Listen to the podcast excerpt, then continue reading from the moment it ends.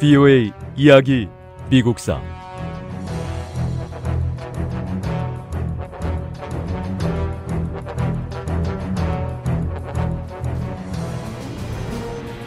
남북 전쟁이 끝나고 대부분의 남부 주들은 급진적인 공화당에 의해 통치되고 있었습니다.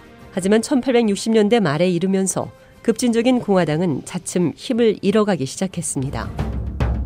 민주당의 선거운동을 도운 쿠클럭스 클랜 KKK단은 백인이 흑인보다 우월하다고 믿는 단체였습니다. 얼굴에 복면을 난 KKK 단원들이 공화당원들과 흑인들을 위협하고 살해까지 하고 있으니 큰일입니다. KKK단을 제어할 수 있는 법안이 통과되고 얼마 뒤 율리시스 그랜트 대통령은 사우스캐롤라이나주 대부분 지역에 군정을 선포했습니다.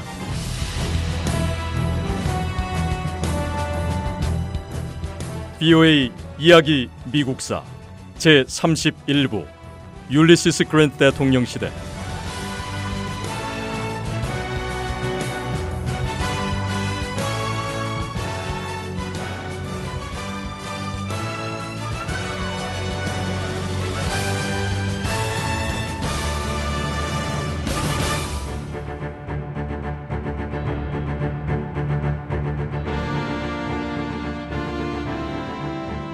온건파 공화당원들은 스스로를 자유공화파라고 부르며 별도의 정당을 결성했습니다. 자유공화당은 1872년 대통령 선거에서 대통령 후보 지명을 위한 전당대회를 열었습니다. 자유공화당은 율리시스 그랜트 대통령과 급진적인 공화당에 맞서기 위해서 뉴욕 트리뷴 신문 발행인인 호레이스 그릴리를 대통령 후보로 지명했습니다. 민주당은 선거에서 승리할 수 있는 유일한 방법은 새로운 자유공화당을 지원하는 거라고 생각했습니다.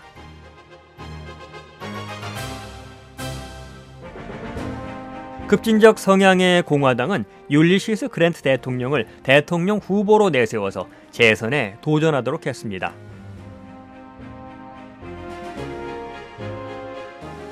율리시스 그랜트 대통령은 4년 전 대통령 선거에서와 마찬가지로 이번에도 선거 연설을 하지 않았습니다. 그랜트 대통령은 여름 내내 대서양 연안의 휴양 도시에서 시간을 보냈습니다.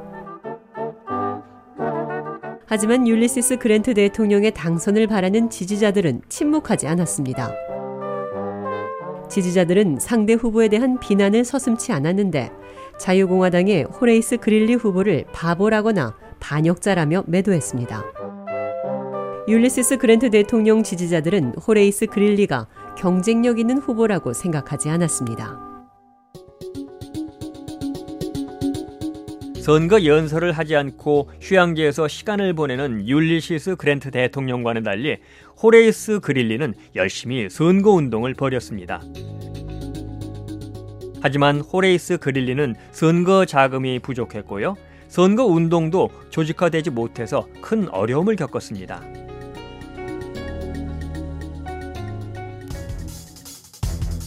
(1872년) 대통령 선거에서 급진적인 공화당 후보였던 율리시스 그랜트 대통령이 대승을 거두며 재선에 성공했습니다. 율리시스 그랜트 대통령은 37개 주 가운데 31개 주에서 승리했습니다.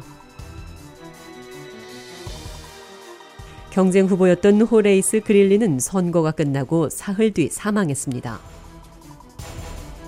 새로운 자유공화당은 호레이스 그릴리의 죽음과 함께 자취를 감췄습니다.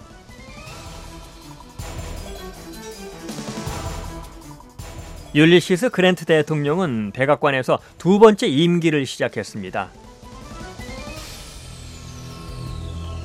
첫 번째 임기 4년 동안 그랜트 대통령의 제1기 행정부는 부정과 독직 사건으로 얼룩졌습니다. 부정부패에 대한 비난이 쏟아지는 상황에서 그랜트 대통령이 재선에 성공하면서 상황은 더욱 악화됐습니다. 율리시스 그랜트 대통령 자신은 부정 사건에 직접 관련되지는 않았지만 그랜트 대통령의 행정부는 부정 사건에 가담한 사람들과의 관계 때문에 곤경에 빠졌습니다. 율리시스 그랜트 대통령이 재선되고 의회 내 지지자들과 관련된 심각한 사건들이 터지고 있습니다. 유니언 퍼시픽 철도 회사는 서부 캘리포니아를 종단하는 철도를 부설했는데 이 회사는 엄청난 규모의 철도 건설 비용을 정부에서 지원받아 자금을 충당했습니다. 그런데 지원된 자금이 제대로 쓰이지가 않아서 문제가 되고 있습니다. 조사 결과를 보면 중진 의원들뿐 아니라 심지어 부통령까지 회사 주식을 무상으로 지급받거나 말도 안 되는 헐값에 받은 걸로 나와 있습니다. 문제는 그 대가로 철도 부서를 돕기 위해 연방 재정을 지원하는 내용의 법안에 찬성표를 던졌다는 데 있습니다.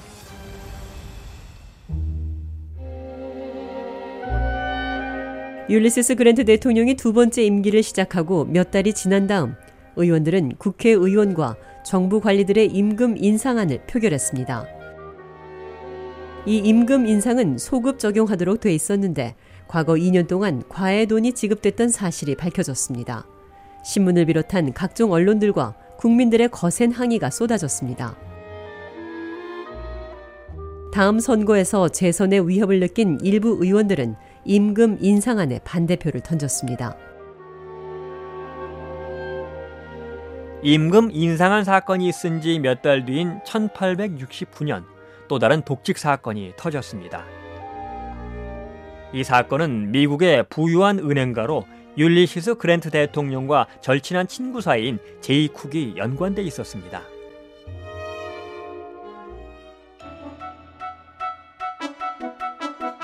제이 쿡이 미국 서부를 종단하는 철도를 부설하기 위해서 자금 조성을 시작하면서 1억 달러의 철도 채권을 발행했었죠.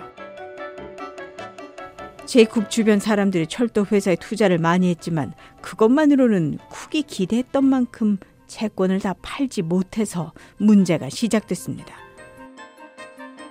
제이쿡 그자가 워낙 부유한 은행가여서 저도 그렇고 다들 은행 돈으로 다 해결될 거라고 믿었습니다. 그런데 금액이 어느 정도라야 말이죠. 얼마 버티지도 못하고 제이쿡의 은행은 돈이 바닥이 나버렸고 철도 채권을 매입했던 수많은 투자자들의 돈을 상환할 수 없게 돼버렸죠. 사람들이 너도 나도 앞다투어 다른 은행 예금들을 인출해버려서 몇 시간도 안 돼 수많은 은행들이 문을 닫아버렸고요. 믿기 어려운 일입니다. 세상에 은행들 돈이 다 바닥이 나버리다니요.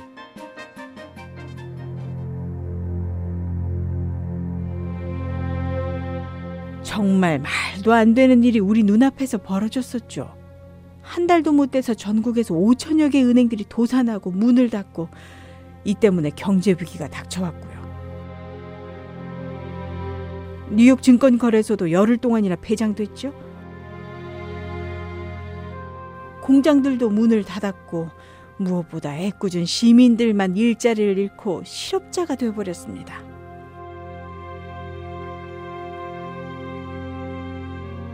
그런데 더 분통 터지는 건 이 철도 회사 투자 때문에 도산했던 그 많은 은행들이 은행법을 위반한 사실이 드러났다는 거죠. 제이쿡 사건은 뇌물을 받아먹은 정치인들 때문에 생긴 일입니다. 이 모든 게 율리시스 그랜트 대통령의 친구들이 공화당에 뇌물을 바쳐서 은행법이 제대로 집행되지 않아서 벌어진 일입니다. 율리시스 그랜트 대통령의 두 번째 재임 기간 동안 제이쿡 사건 외 고위 공직자들과 관련된 사건이 또 터졌습니다. 이 가운데 가장 큰 사건은 위스키파라고 불리는 사건이었습니다. 이 사건은 위스키 양주 생산업자들과 그랜트 대통령의 친구들인 일부 고위 공직자들이 연관돼 있었습니다. 이들은 위스키에 대한 세금을 탈세할 방법을 강구했습니다. BOA 이야기 미국사 다음 시간에 계속됩니다.